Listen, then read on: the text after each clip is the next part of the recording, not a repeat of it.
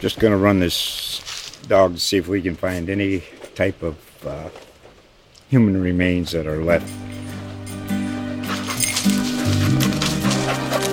Listen to Where Secrets Go to Die The Disappearance of Derek Hennigan. From the Detroit Free Press, a new podcast set in the woods of Michigan's Upper Peninsula. Available on Apple, Spotify, Freep.com, or wherever you get your podcasts. Straight out of Austin, Texas, it's On Second Thought, powered by Hook'em.com, with your hosts, statesman sports columnists Cedric Golden and Kirk Bohls. Often imitated, never duplicated. Hear it here first. On Second Thought. On Second Thought, episode 216, brought to you by Hook'em.com, our good friends at Bud Light. I'm Cedric Golden, and I'm joined as usual by the Duck, Kirk Bohls. And Duck, this is a monumental day in our podcast. How many Hall of Famers have we ever had on this pod? We had Earl Campbell, Mm-hmm. uh, Mack Brown. Is that it? We had some Hall of Fame broadcasters. Yeah, yeah. Jim Nantz, he was a Hall of Famer. Brent Uh, Musburger. Musburger. But Oh, this wow. guy, Oh, we've this had guy Barry. We've had. Barry Switzer. Barry Switzer's Hall of Famer. This guy tops them all, though. This guy tops them all. He's retiring, and we're going to try to talk him out of it in these next 20 minutes. Legendary swim coach Eddie Reese of the University of Texas joins us. And coach, uh, man, I know, I know, I see you at the pool all the time, but it's really a pleasure to see you on the podcast here today. Well, I think it's going to be a lot of fun. I'm looking forward to to this. Okay, we're going to agree you. We're going to agree you. So, first of all, what in the hell is a head coach emeritus? Well, that sounds like some distinguished, you know, brilliant title there. What What is that? It means he still gets paid. Oh, Well, it just means that I've acquired another language. It's Latin, it is Latin. and then that goes along with my Starbucks order of a grande. That's Italian. I never knew I'd pick up languages this late in life. You're like multinational. It, it's it's so impressive. And then my next question is, why in the hell would somebody retire at the young age of seventy nine? I I just don't get it. Can you explain that to us, Eddie? Well, one, I've never known that I was this old.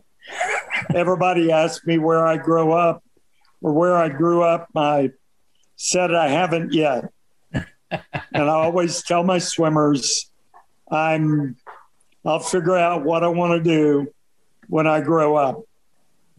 so the swimmers have kept me pretty young. Back to the coach emeritus. Mm-hmm. All that means is I get to coach some, I don't have to go to meetings, and I don't get paid. It's really a good trade off. no meetings. I like it. Yeah. Sounds like a sports columnist. we get paid a little. We get paid. We No get Zoom paid. calls.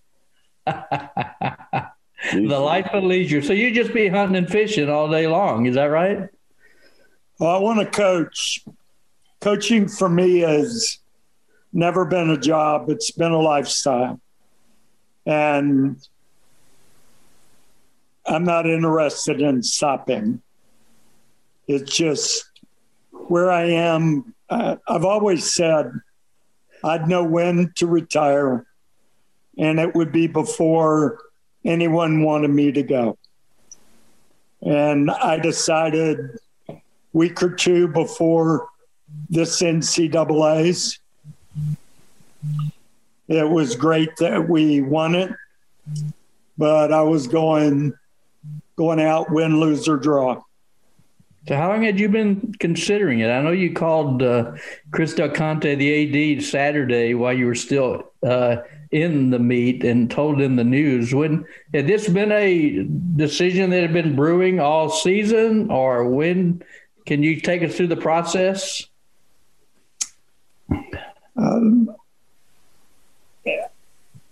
luckily, I don't remember the process, but it, it wasn't brewing.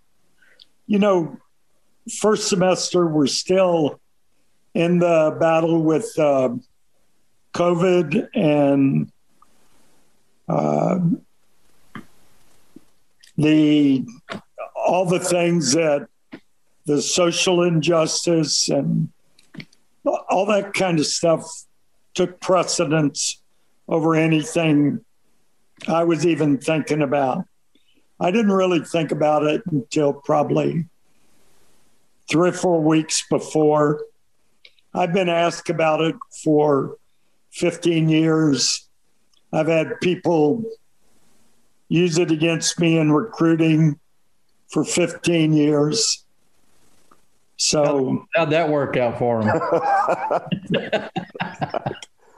Try What's plan B? Luckily, not too well. oh my God! Well, you look at it: uh, 15 national titles, 12 runner-up finishes, uh, eight-time national coach of the year, three-time Olympic head coach. Uh, the bucket, the bucket list be filled up. Is there anything remaining that you want to do, uh, either professionally or personally? Uh, on your bucket list? Good question. I guess my main premise has never been to be an Olympic coach or to win NCAA titles. The only thing I really enjoy is getting people to be better excuse me. You know, I think in the media, it's called coaching them up. Right. And honestly and sadly, doesn't happen in many sports. But that's my only goal is to get somebody to go a lot faster. And it usually means practices tougher than they've ever seen.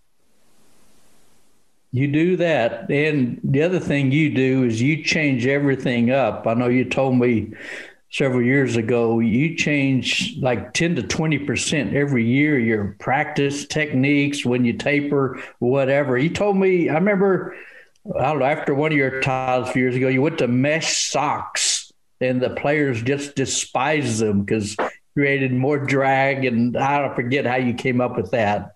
But you, you never became stale. Why and how do you change stuff up so consistently and still have the same results? I have a couple people in the world that two guys from Australia that I talk to more than anybody else. But I really believe I can learn from anyone. And my whole goal is to, I need to get better every year. Like this year, we had two of my hardest workers were real good at the NCAAs, but they weren't near as good as I thought they could be. So I want to fix that. That's not their fault. That's my fault if you if you have a bad year or someone doesn't turn out the way you want them to the first place you must look is at yourself. And that's the only way you get better is to somehow realize that there's room to get better that's that's called accountability. I don't know where the hell you learned that, but 2021 that you got to blame somebody in the media or the the players' work ethic, the millennials. Haven't you ever learned the blame game? Well, I think in our dictionary, accountability was taken out about 10 or 15 years ago. So Amen. most people don't know what it is. I definitely agree with that. Wow. Well, man, uh, I, I, I am. I'm, I'm really interested to hear you tell me about when when you met Darrell Royal and and and was hired by him in '79. Uh, his last great hire as the athletic director, boy, did he hit a home run on that one. Best hire. Yeah, what do you remember about that? Uh, everything. Darrell Royal, what he did for Texas and the way he did it has given given Texas their tradition and their high standing in athletics, even though there are times we don't deserve it. And Darrell was special as a person, picked me up at the airport. I, at that time, I was still my, just becoming my super humorous self. and I said, This must be real important for you guys. And he said, Well, why do you say that? And he, I said, It was a Sunday afternoon. I said, You'd a lot rather be playing golf. he took me to the tower, and the tower had a guard on it, and nobody went up. Well, make a long story short, we went up and um, the guy at the bottom, after Darrell talked to him for a while, was uh, more than happy that we went up. Darrell didn't use his power, he just was a great guy. Then he took me to Cisco's. Nice. Migas, hot sauce. Hmm. Nice. Very nice. It was all over. I, I was sitting in the pool and called my wife and I said, I could come out here and work for a dollar. And she said, No, you can't. so, what did you get? What did you get? What was the salary? That's a great question. I think I got $25,000 and $10,000 for camp. Wow. Actually, first time the job was offered to me, I was offered the same thing I was getting at Auburn. Mm-hmm. And I'd moved from Florida to Auburn for the same thing and had decided I wasn't going to do that again. So they came back three days later and uh, threw in the camp. So I was able to take the job. Been great for me and my family, and my immediate family lives here now. Both daughters, all the grandkids, son in laws. It's a great place. How many grandkids you got? Four. Four. Nice. So you came here for a ten thousand dollar raise. Yeah. Boy, you are a shrewd negotiator, my friend. no, I'm I am totally you, worthless. You you just beat him down. oh my! I can remember taking DeLoss out to lunch because uh, the women's department had just hired Mark Schubert at more money than I was making, and I told DeLoss, I said, whatever you do, do not give me a raise just because he's coming in at more money. That doesn't bother me. And DeLoss and his gently spoken way, he said, it bothers me. So, nice. But I that's I've only asked I've never asked for a raise. I've just asked not to have one. What a shrewd man you are. I am. I really am. Do you have a college degree? You know, um, what class did you not take? well, back when I went to college, I went to all my classes, never slept in class. So I don't know what that means, but I'm bound to have gotten something. You're like me. You're like one of those nerds. I never cut classes either. So, uh, uh, wasn't the thing to do back then. So, so why? I know everybody yeah. on my team, on my swimming team, University of Florida, went to class. It's a good thing to do. It's called getting an education, right? Yeah. So, why the hell did you want to be a swimming coach anyway? Did you grow up thinking, man, I bet I'll really want to be a swimming coach someday? Till I was 12, I was literally baseball every day of the week nice. and twice on Sunday. um, I just love that. It was mostly schoolyard. Mm-hmm. And, you know, when you're 12, there are a lot of times you're batting against 14 or 15 year olds. And um, I had a lot of success hitting the ball, catching the ball. Um, fifth grade, I threw a softball 60 yards in a contest. So I had a good arm. And I came in one day from playing baseball, and my cousin, who was a swim coach, was there. He was talking to my dad. And I walked in, they both looked at me and say, How'd you like to be a swimmer? And I said, I didn't know any better. I said, Sure. and so for the next week, he took me to practice. And I think I cried every day underwater. It was so hard because at that age, we weren't used to doing something, getting tired, and then continuing it. Usually, that age, you get tired, you walk or you stop doing it. Mm-hmm. And um, he didn't allow that.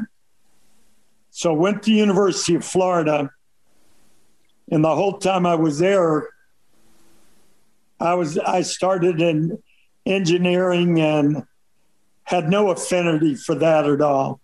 I mean, even now I can change light bulbs and put gas in the car, and I'm limited out after that.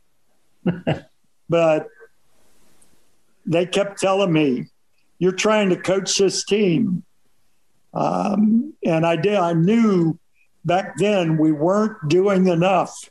I always wanted us to do more, mm. and hmm. they were always against me. Mm. And um, I got a chance to be a grad assistant with Florida, and well, my first job was teaching physical education in the elementary school in Roswell, New Mexico. Great people out there. We loved it. I got a letter from my swim coach said, there's a job open on our staff. Apply for the job. And I wrote back, I said, I've already talked to those guys. They're trying to hire it was for a physical education position because uh, no assistant made money. They just, you'd teach 12 hours a week instead of 16 hours a week. Told them I'd already talked to those guys and I knew what they wanted and didn't interest me. He wrote me back. He said, apply he had already done the political part.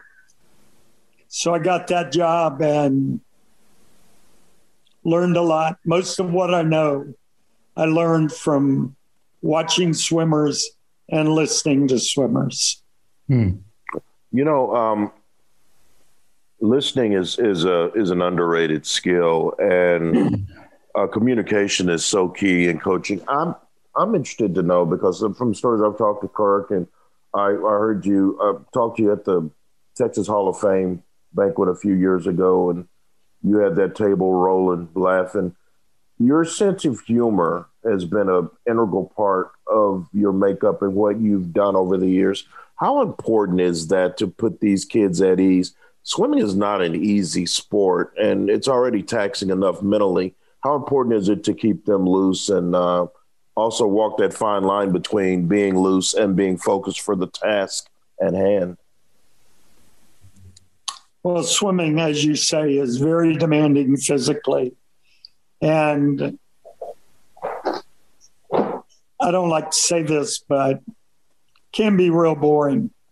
I know when I get bored, they were bored long before I was. and swimmers as a group have got a good sense of humor. And being having the freedom to speak, like I tell them, I equal one, they equal one. If you want to tell me something, just do it nicely. Doesn't matter if I'm right or wrong, just do it nicely. Um, we have a culture on our team. Not sure I like that word. Used to be team chemistry Mm-hmm. 15 years ago. Now it's culture. In 10 years, it's going to be very simply how much do you really care about your teammates? And it's that simple. And a big part of our culture is what they say to each other during practice. If you're swimming really well, they do a great job. Everybody always touch fists at the end of a hard set because they've been racing and competing. And my quest there is to get them only to say positive things to each other. Because somebody at that age, if you tell them, oh, you got to work harder or uh, try harder or fix that stroke or your turns aren't good. That's the part I need to do. And they just stick to the positive stuff. And we have a culture, people come to the East Coast and the West Coast of our country, people from other countries, and they work their way to our team. And they've seen Olympic coaches along the way and they ask, What is the difference in your culture and other teams? And I told them, First, I don't know what other teams are like, but here's what we work on we work on them being positive. So, in other words, that makes them accept what the other person's doing and affirm them. Those are simple things all our lives we've heard about and we've quit hearing about it, but we've heard about in the past self image. It's the name of the game. Because I oh. get guys that come out of programs, they're not very good for four or five reasons. Not very good is incorrect. They're not as good as some other guys on the team. Mm-hmm. And it's important to know that your teammates like you anyway and expect you to move up. It's like everybody wants me to talk about motivation. You can't motivate anybody every day. You can't motivate anybody Saturday to Saturday. I, I remember Fred Akers talking about it. He says, sometimes you've just got to win when you're not good.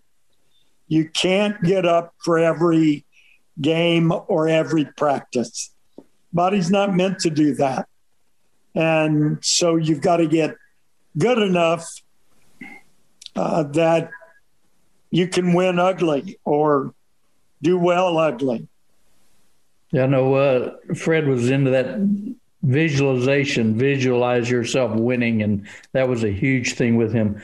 I personally thought it was your corny sense of humor and your and your bad jokes were the key to keeping the team light. Uh, where do you get your jokes? I mean, do you get them from Bob Hope, Henny Youngman? How far back do you go? And oh my God, Henny Youngman, really, and, Duck? Hey, Eddie, he's been around. He's older than me, which aren't many of us left. So, can you That's, explain explain your sense of humor? You could, you could, have at least brought up Rodney Dangerfield. Don't bring up Henny Youngman. Hey, I I don't know if this is sad or good, but kind of runs in the family. And I'm a spur of the moment humor guy. I've got one joke that I know, and if I tell it, my wife's in the group.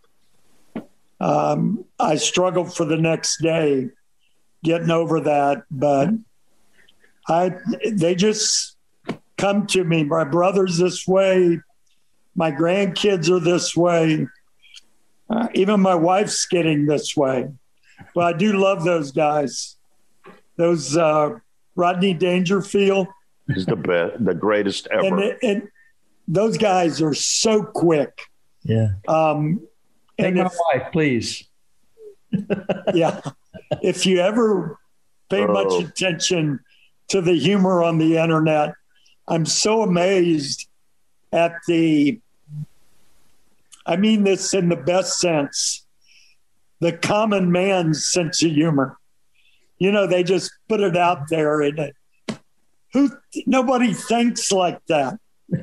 but if you watch your your real good comedians, from what I've seen, those guys are the best actors and yes. they're very bright. Definitely. They are well read. They know present day what's happening. Um, they're really quick. Jimmy Kimmel, um, all those guys. I love those guys. Seinfeld. Seinfeld's great. He's just takes everyday life. He's, do you ever do you ever watch the Comedy Central roasts? Oh yeah, I, not recently, but I've seen those guys, that's how they live and make their living. They're really fast. And you really, and you said something like, uh, they're the best. They end up being the best actors. I mean, uh, Eddie Murphy is a really good actor, without a doubt. Robin Williams, God yeah. rest his soul, was tremendous. Was a tremendous actor because the uh, Richard Pryor, if uh, Lady Sings the Blues in 1970, yeah yeah. played played a straight role as a piano player and was brilliant. So it, it, it's it's amazing that they that they're able to make us laugh and then turn around and and and be a serious actor. So uh, I, th- I think I think you're a great comedian who's masquerading as a head coach. And now I've um, told my swimmers in the last week or two I was going to do some stand up comedy. so I bet that got a laugh. well, one of them said, Well, you do that every day here. So you're 79. Why don't you do some sit down comedy? I mean, yeah, I'm definitely more comfortable. Oh, my God. Hey, tell, you know, tell us a, hold, hold on, Duck. Tell us a joke. I mean, you're talking about all. Uh, I don't. Reach, reach into the bag. I mean, you know, one of my favorite is Kirk, you look good today. Thank you. Now that's a joke. oh, I need a better obvious. Oh, oh, wow. I was ready for that punchline. I was not. I was not. oh my God. That's... I want to know I want to know why you weren't a football coach. You know, you're obviously uh, the greatest coach in school history. If you'd have been a football coach or and not Casey Stengel as you'd planned, you know, all the Texas problems would be fixed. Why didn't you coach football? Uh, I have many comments about that. Football, they kind of get in a rut of doing what they did last year because they did it for the previous 20 years. Right. And the way I look at swimming and I look at coaches, I pay attention to programs all over the country. And if you're getting your top 25% to swim well and not your bottom, and by bottom, I don't mean bad, but the bottom of your team, if they're not swimming well, then you're just living off the talent of your top 25%. Hmm. And I think football started, um, let's say, one of the guys, the fastest, best athlete, was good at cleans. Now, did he make the cleans look good or did the clean make him look good? And that's something you have to decide. And so many times we look at what our best guys do, try to make everybody do that. And um, I individualized my program with only 35 guys. So I individualized my program more than anybody else in the country by three or four times as much because everybody's different. We all need different things. That doesn't mean I have 35 different workouts going, but I work in that direction. And it's some days I come in and used to look at Chris Kubik or my assistant now, Wyatt, and I just say, I have nothing going on. You've got to do it. And they take it and do it better than I would have done it anyway. Did any of the football coaches ask for your advice during your 43 years here coaching? I talked to Mack Brown, Mack Brown's group for an hour one time, but the questions I got individually later, they were just looking th- for things that affirmed what they were doing. Mm-hmm. And you've got to be open to there's something better out there. Like whatever Nick Saban is doing at Alabama, you can say he's getting the best players, but if you look at his roster the senior year, you got guys in there that were three star players that got bigger, stronger, faster. And my saying about all sports is speed wins. Mm-hmm. If you're fast, Mm-hmm. I mean, Baylor basketball, good night. you know, even even Houston, I was so impressed with those guys as they came up, and they came up against Baylor, who was as fast or faster. And Baylor can shoot from three point land like I used to shoot from three foot land.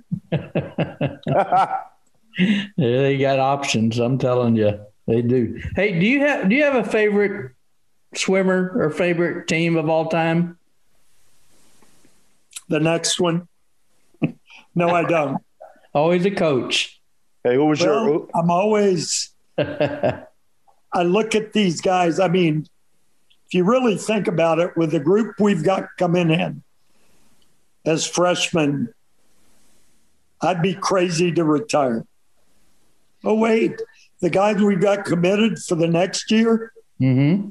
I can't retire then either because I want to work with those guys. They're so talented. I mean, my team averages six four, six five, and both these classes are like that. Mm. It's unbelievable. We're getting the good athletes in the sport. And if I were not coaching, I would not believe the times. They are so fast. So you're going to put in the same amount of coaching. You're just not going to get paid. Is that what you're telling us? Well, I'm kind of hoping it's not the same amount of time, but I have a conscience that has kept me out of trouble my whole life. I've never been able to get it to take a nap, or go on vacation. so if I miss practice for something I want to do, I feel guilty. And so I don't do that. That's why you got 15 national championships. Man, Absolutely. it's been a pleasure, man. You are the best. And uh, we can't wait to go to your comedy show. All right.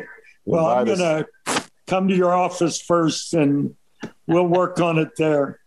But I am scared to go sit on the aisle at Esther's Follies. me too. I don't want them to stand me up because those fools are really quick. They're the best. They are the yeah. absolute best. Yeah. Well, Coach, it's been a real pleasure, man. And uh, uh, we need to go fishing. I, am a fisherman, so we need to go fishing. I, I haven't fished in 30 years, but I still remember how. I, I'm not making your hook. Look, Cedric, there's going to be a 20 question test for you at the end of this podcast. And um, if you don't do a good job on it, you will have to go into the office. Oh no! Anything so but that. Anything but that. oh, th- Coach, we appreciate it, man. Thank you so much for joining us today. Thank you, guys. I appreciate You're the best. it. You're the best. On second thought. True crime lovers are always looking for new and engaging content. The Already Gone podcast covers stories from Michigan and the Great Lakes region. Cases you haven't heard before, like the Mayo Hunters or the murder of 16 year old Justin Mello, plus better known cases like the death of Jane Bashara and Illinois' own Lori Dan. Already Gone started in 2016, so there is a big back catalog for you to enjoy. Find Already Gone on Apple Podcasts, Good Pods, or your favorite podcatcher. Duck, we could have talked all day to Coach Reese. I mean, just just a, I mean, he's he's he's so the humor is so dry and funny and effortless for him. He does have a second career if he wants it. well, he's he's just a special guy, and he's so grounded. I mean, you know, you won't find a more humble person in sports than Eddie Reese. And I loved how he mentioned accountability, which is in short supply these days. And he said, yeah, it's not even in the dictionary the last 10 or 15 years. And the other thing I liked is he said change. He changes every year, 10 to 15%. And he mentioned those Australian guys he talks to. And that's the guy that doesn't get stale.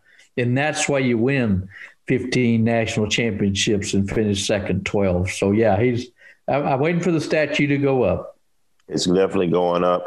That's 15 more national championships than the basketball team in Texas has won, the men. So, but Chris Beard is in here. Chris Beard is here to win national championships, just like the Baylor Bears did on oh. Monday night over Gonzaga. A little bit more on that later. But uh, we talked to Chris Beard at his at his introductory press conference, and uh, it, it, was like he was trying to chew his arm off to get out of there so he could go get to work. It was yeah. crazy. Yeah, he he, like he said, he, I got six players I got to talk to already. he was he was like, okay, you expect him to keep looking at his watch. Are we done here? Are we done here? So, but you know, he did the obligatory press conference, thanked all the people he should thank, going back to Leon Black and Tom Penders and and Del Conte and Hartzell. Just you know, he didn't remember his fiance's birthday, which was that could cost you. That could when they met down the road. Yeah, he was a little, you know, and that that's got to be gotta gotta clean that up. Gotta, gotta clean that up. You know, for a guy that's a great recruiter, and you know, you recruit your fiance, you better clean that up. So, but yeah, he's impressive, and uh, and it's so interesting. You know, as you know, I got Red Raiders in my family here, and they are not happy with Texas right now. And and I tried to point out to them, I said, well, you know, Texas Tech first stole him from UNLV, and he was at Vegas for all of 19 days. They before. jacked him. They, they jacked did. 19 they days. They messed up the contract. Yeah, and so you know, I, I know Texas Tech is pissed off, and I understand that. But every coach is stolen from somewhere, unless you're in your first job you took and never left. It's it's recruiting with money above the table instead of underneath it. That's what Yeah. it is. That's what it is. It's you think there's money under the table in basketball? Really? Who's to say, Duck? Who's to It's, say? I did see Sean Miller's finally let go at Arizona. So Yes, yes, he was. He was. Um, he said he had to talk. Beard said he had to talk to some players. yes, Uh, so w- w- we're we're pretty sure that Brock Cunningham's coming back, and Jace, is. and Jace is coming back. Febres, Probably. But we don't. We still don't know about Andrew Jones and Courtney Ramey. I've I've kind of reached out to both and haven't heard back. Um, Well, they they've had conversations with Yes. The big the big news with this to me is uh, a couple of really really good recruits signees Tamar Bates and David Joplin have requested to be. Mhm. released from their letters of intent. Joplin, I believe, is from Wisconsin, and I wonder. Because Shaka hmm. recruited him, and I wonder is he going to Marquette? I don't Is know. there, is there a coach in. Wisconsin? Is there a coach in Wisconsin? There's a coach in Wisconsin by the name of Shaka Smart. Yes. I, re- but- I reached out to him yesterday, by the way. You reached out to Shaka?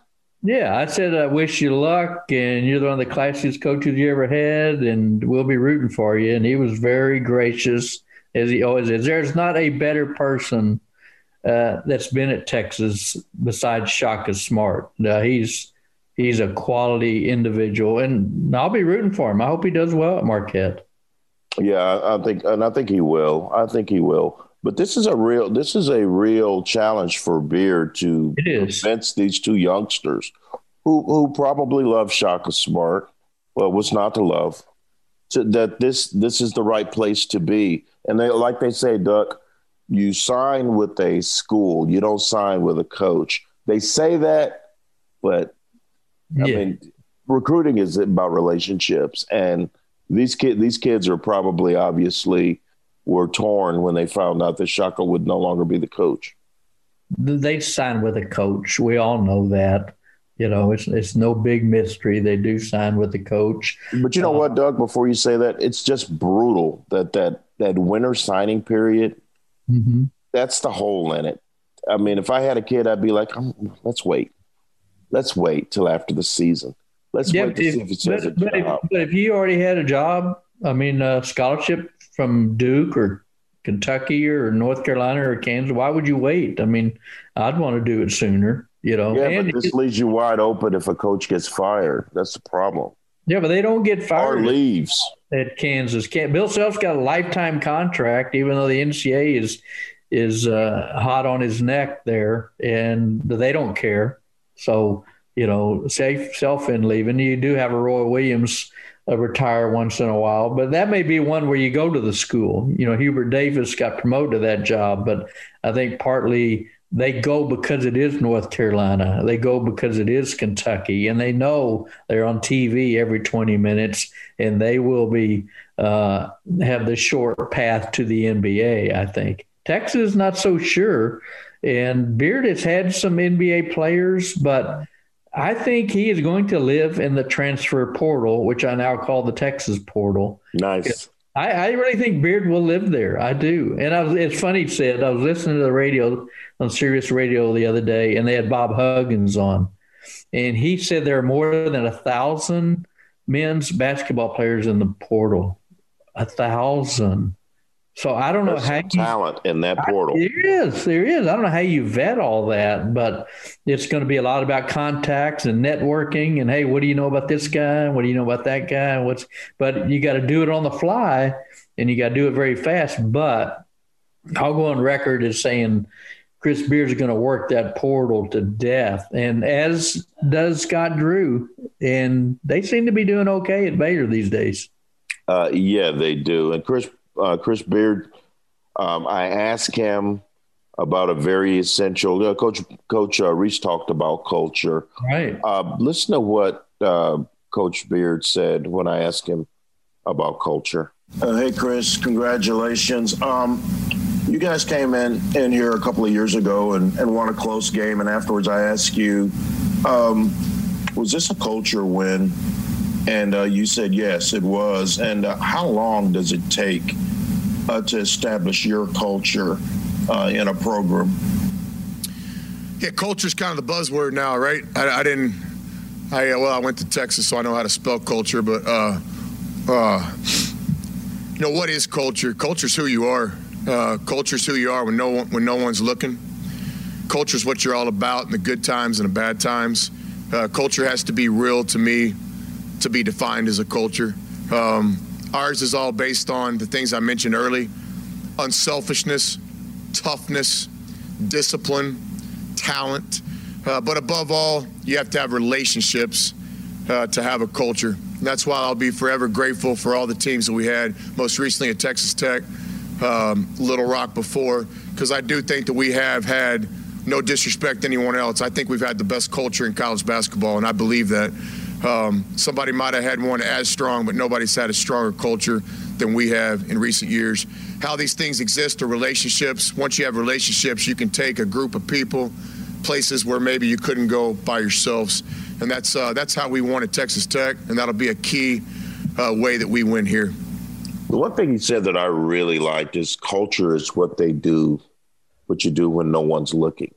Mm-hmm. So when those bright lights are off, when the when it's not a game day, what are you doing to get better? And I just think that he's not going to allow them to suck.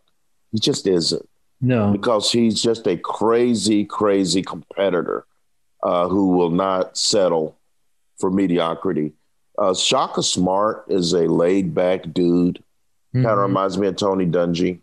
Yeah, very much. But Chris Beard is more in the Bill Parcells, Bob Knight, Yeah, Rick Tom- Barnes. Tom Coughlin, yeah. Oh yeah, getting in your face and demanding of more of you than you know you have to give.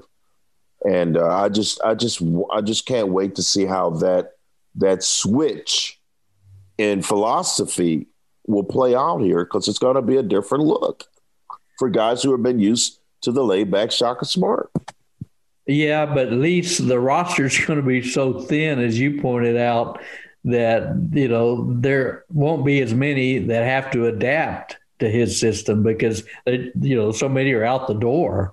You know, and if I'm Andrew Jones or Courtney Ramey, I would consider coming back because I think you and I would agree they're probably not NBA players. You know, they might play Nope. overseas, make some money, but boy, if you watch Baylor and you th- see the joy and the satisfaction and you know, and that may be for a for a lot of those players at Baylor. Even we don't know. I love Davion Mitchell. I want to adopt that guy. He's, He's an, NBA, he's an NBA player. he is an NBA player, but some of those Mark, Mark, Vital, Mark Vital is not an NBA player. no, because he doesn't shoot. You He's, know, not- he's, he's a six five power forward. Yeah, If your name's not Charles Barkley, you're not. You're probably not going to make it on that level. But So he's that- a great college basketball player. But that might be his moment. Thank you. That, might, be his, moment. Uh, his- Adam Flagler, Flagler, that Yep. might be his moment. That's right. I think. I think Matthew Meyer is an NBA player. Shout out to Westlake. I agree. Uh, I, Jared Butler is an NBA player. Mitchell. Um, but Yeah. Mi- Mitchell, of all of the guys on the team, is probably the one with the upside. yeah. but- I'm telling you, but a but a six nine guy like Matthew Meyer who can shoot, whoa man, they love those guys. They love those guys. I like I like his upside as well. But yeah, a guy like Vital or Flagler, uh, even MaCio Teague, uh, he's going to have a shot. yeah, you have a shot. Well, he was tremendous. Teague was tremendous. Oh my God. It just seemed like when one Baylor guy started missing, another guy got hot. Because to start out, Jared Butler was hot. And then Mitchell got hot. And then MaCio got hot. And all the time you got it, you got Mark Vital pulling down all the rebounds. They punked Gonzaga. I was shocked. Oh, they, the, me too. And I don't know if Gonzaga was feeling the UCLA hangover or I don't know if they were slow footed. I mentioned that to somebody and they were, no, no, no, they weren't slow footed. Slower than Baylor. Slower than Baylor. Baylor's so quick and intense Exactly. in your body on defense that they just punked them. You're right. And, Timme looked timid. Yeah. A couple of times, Duck, he just said, Here, take the ball. He had like five turnovers. He had 19 points and five. Yeah. He had 19, 19 assists and only five turnovers in the tournament yeah. up until that game. Yeah. Completely overwhelmed him. And uh, Jalen Suggs played pretty well, but he got his points after the issue had been decided. They got within nine, and I was like, they're they can't keep this up, not against this defense. Shout out to Chris Beard, 18 years, said he was going to win a title. He won it.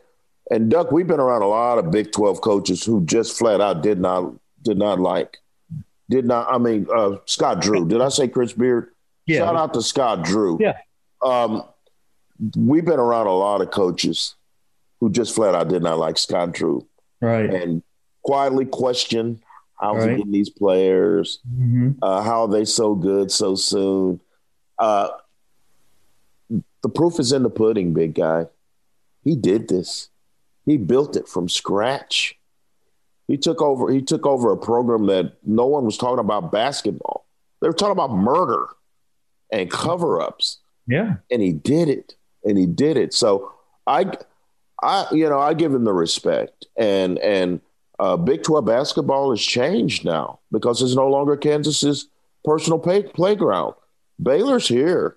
He's going to continue to, to recruit great, and he's going to continue to bring in good guys. And he's one of those coaches who rolls up his sleeves and gets the job done. And I'm just excited, Duck, for Big 12 basketball moving forward.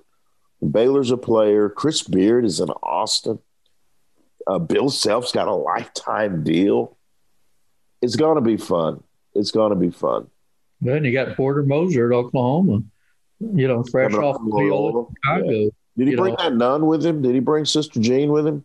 I heard an interview and said, yeah, they've already talked and she's moving to Norman. Oh, good. And, uh, so that'll be nice. Uh, Huge Catholic population in Norman, I suspect. I'm sure, and a couple Baptists. No, but Baylor's not going away. I saw a preseason top 25 look next year, and Baylor's already ranked 5th mm-hmm. and you look at who they're going to lose, all those guards, and, and Mark, Mark Vital's won more games than anybody. But they got they got like Kendall Brown, a five star guy. They got a, a four star guard, a four star forward, uh, and yeah, and he has built that program, and he's done it with the transfer portal, which we already talked about, and he's getting it from the mid majors like Presbyterian, like UNC Asheville, like Auburn. Um, not that Auburn's a mid major, but not basketball powerhouses as we know it. And I think Chris Beard is going to follow that same same model. Uh, I don't know. I, I was so impressed with Baylor. I mean, I really think if they had not had that 21 day COVID pause, they would have gone undefeated. And uh, I, and even as it is, I think they're one of the best teams of all time. They are. You know, and I don't know. I mean, I don't know if you rank them with that, you know, 72 UCLA team with Bill Walton and and who was a Henry Bibby on that team. And remember the undefeated Indiana team in 76 with Scott May and Kent Benson and 92 Duke team, but I really would put them up there because they're just I really up, weakness. I put, up, I put them up there because now the games have changed. Sure. The games have changed and it's difficult to compare eras. But if you're talking about, you know, Bill Walton or, or Lou Alcindor would, I mean, would crush yeah. Flo Thamba. I mean, they, they just would. But uh, yeah. this is more of a guard. This is a guard era. Uh, mm-hmm. This is a perimeter oriented era. Um, I put them up there as one of the best teams of the modern era, the game of this European era that we see. Yeah. Uh, but uh, yeah, it's tough to, you know, throw that UCLA teams. I mean, those were dynasties. Yeah. Hall of Famers. This is uh, Davion Davion Mitchell. I fell in love with him in this tournament. Uh, Shaka Smart would all. I, I, bring him. I would bring him up to Shaka, and Shaka's eyes would just light up mm-hmm. because they have football players playing guard. Mm-hmm. And that was the one thing that Texas just couldn't contend with when they played Baylor. Courtney Ramey and Matt Coleman and Andrew Jones are really good, but they are not physical, physical, no. stout. Exactly. Mitchell's like 200 pound rock of a human being. Mm-hmm. And he would just, he just, he was just a bowling ball. and I just can't wait to see how he translates on the next level because uh, it's such such an offensive game now that you kind of lose appreciation for those great two way players, and he's one of those. And I agree with you. The Big Twelve is boy, it's on the rise. Baylor wins it in dominant fashion. The last tournament before that, Texas Tech under Beard reached the overtime game in the championship for losing to to uh, Virginia, and we know Kansas is not going away either. So it's it's a great time uh, for the Big Twelve, and it's going to be fun to see it continue. Duck, before we get out of here, spring football, the Sark. We talked to Sark, we talked to Roschon Johnson, Josh Thompson over the last few days. They're over the COVID uh, shutdown and things are back to normal. They practice in pads for the first time uh, this week. Um, how excited are you for the upcoming spring football game? And um, are they going to allow us to see it? Are we going to be in the stadium, Duck? I haven't mm-hmm. even asked you about that because I would be interested to go to that, even though we we are kind of in a COVID era. But I'm getting I'm getting my second shot in a, in a week or so, so I would be down to go to that spring game. What do you think? I think nothing bores me more than spring football. I hate it. I hate you it. Know, it's just so boring, and you know we learn so little from it. I'll never forget when uh, a buddy of ours was on the beat, and uh, Fred Akers toyed with the wishbone one spring and he went, Oh, triple options coming back. And they were just messing around with it. So you learn so little from that. I mean, usually pretty much all you take is who are some of the best receivers? How are their hands? And what do the quarterbacks look, look like? And, you know, that'd probably be, you know, priority number one for the fans to look at that. But I would just hesitate to put too much into that. And I think, you know, I still worry about them on the offensive line and linebacker now that uh, Juwan Mitchell is in the transfer portal again. So um, why does Juju keep trying to transfer? I don't know, and I got the impression this may be the final one. I think you know because Sark said we'll talk about the people that are on the roster now and want to be here. So I think I don't know. Maybe his work ethic uh, doesn't agree with Sark. Uh, but, uh, you know, we talked to Josh Thompson. I love the secondary. You know, I kind of always love the Texas secondary just because they've always had so many great athletes there. And, uh, you know, I know they've lost some people like, you know, Caden Sterns was you know, opted out and he was a senior, and Jalen Green and Xavier Alford and Kenyatta Watson all, you know, have left. But I like this Darian Dunn, the kid from McNeese State you know, all Southland Conference, a veteran. And you know, wouldn't be surprised if he and Josh Thompson kind of nailed down those cornerback spots. But uh, basically, spring football, you know, wake me when it's over. Sorry, you sound so so very excited. Uh, I can't so restrain myself. Extremely, extremely excited. Um, let's listen to. I mean, we might as well hear from a player. Let's listen to what Roschon Johnson said about spring football being back. Roschon, uh, how do you, under Coach Sark, do you feel like the running backs will be used differently next year, and will carries almost be equally split up? You feel? Uh, yeah, I feel like Coach Sark will do a good job. He, I mean, he's a great offensive mind, um, so he'll do a good job utilizing our strengths uh, putting players in the right spots to make plays and be productive for the team overall. So I feel like he's already done a good job of that uh, so far in spring, and he's just really going to put the, the pieces in the right place uh, in this offense. So, are you going to be used any differently than before?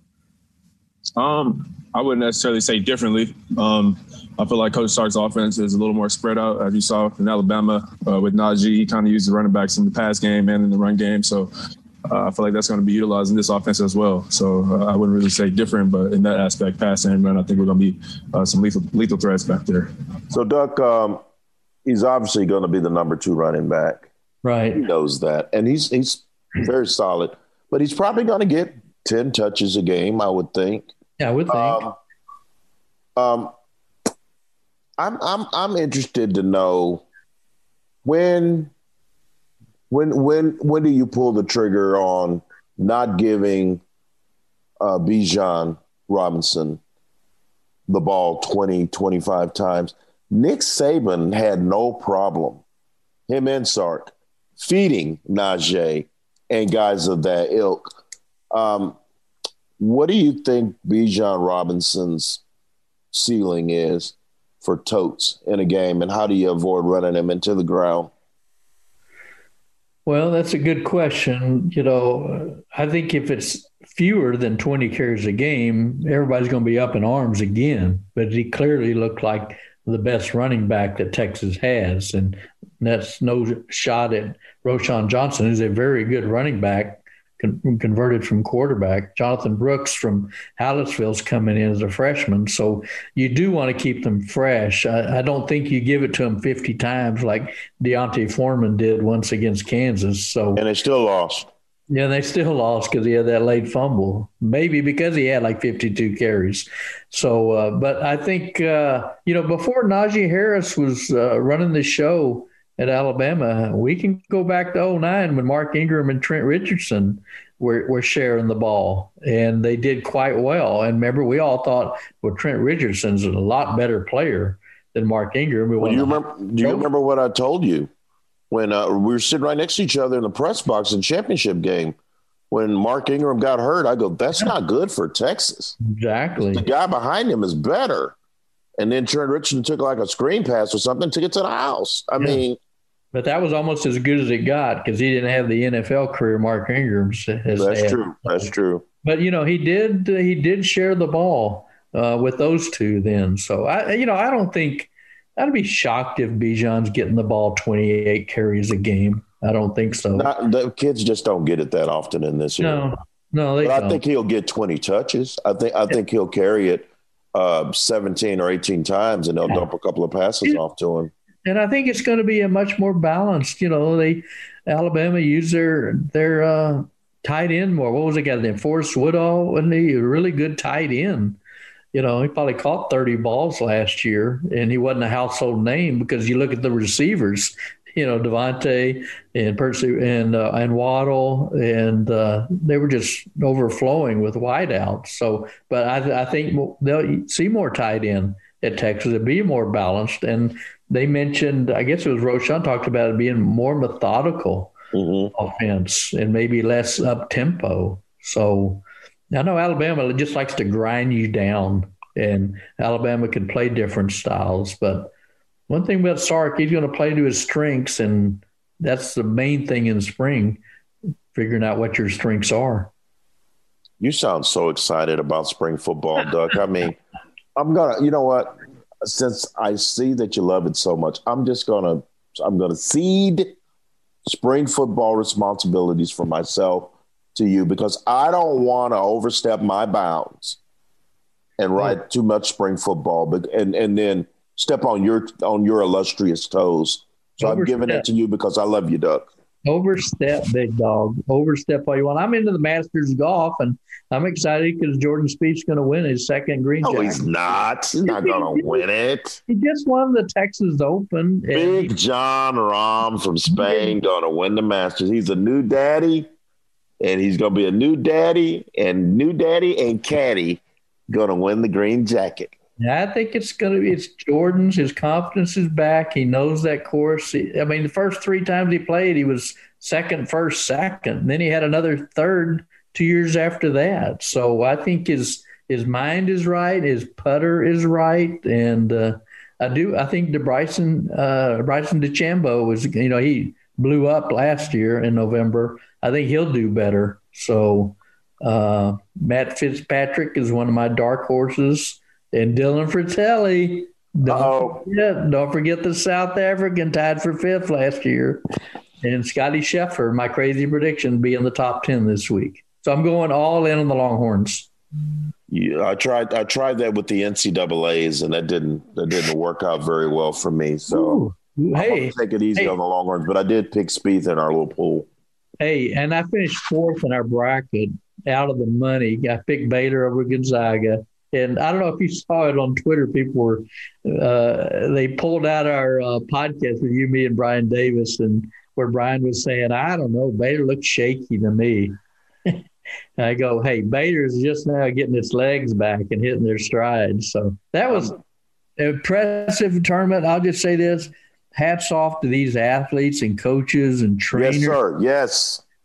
No, we lose one game when VCU had to bow out. One game out of all those, and my hats off to the sacrifice these players and coaches and trainers and staff had to endure, so we could enjoy you know March Madness once more. It was so good to get it back.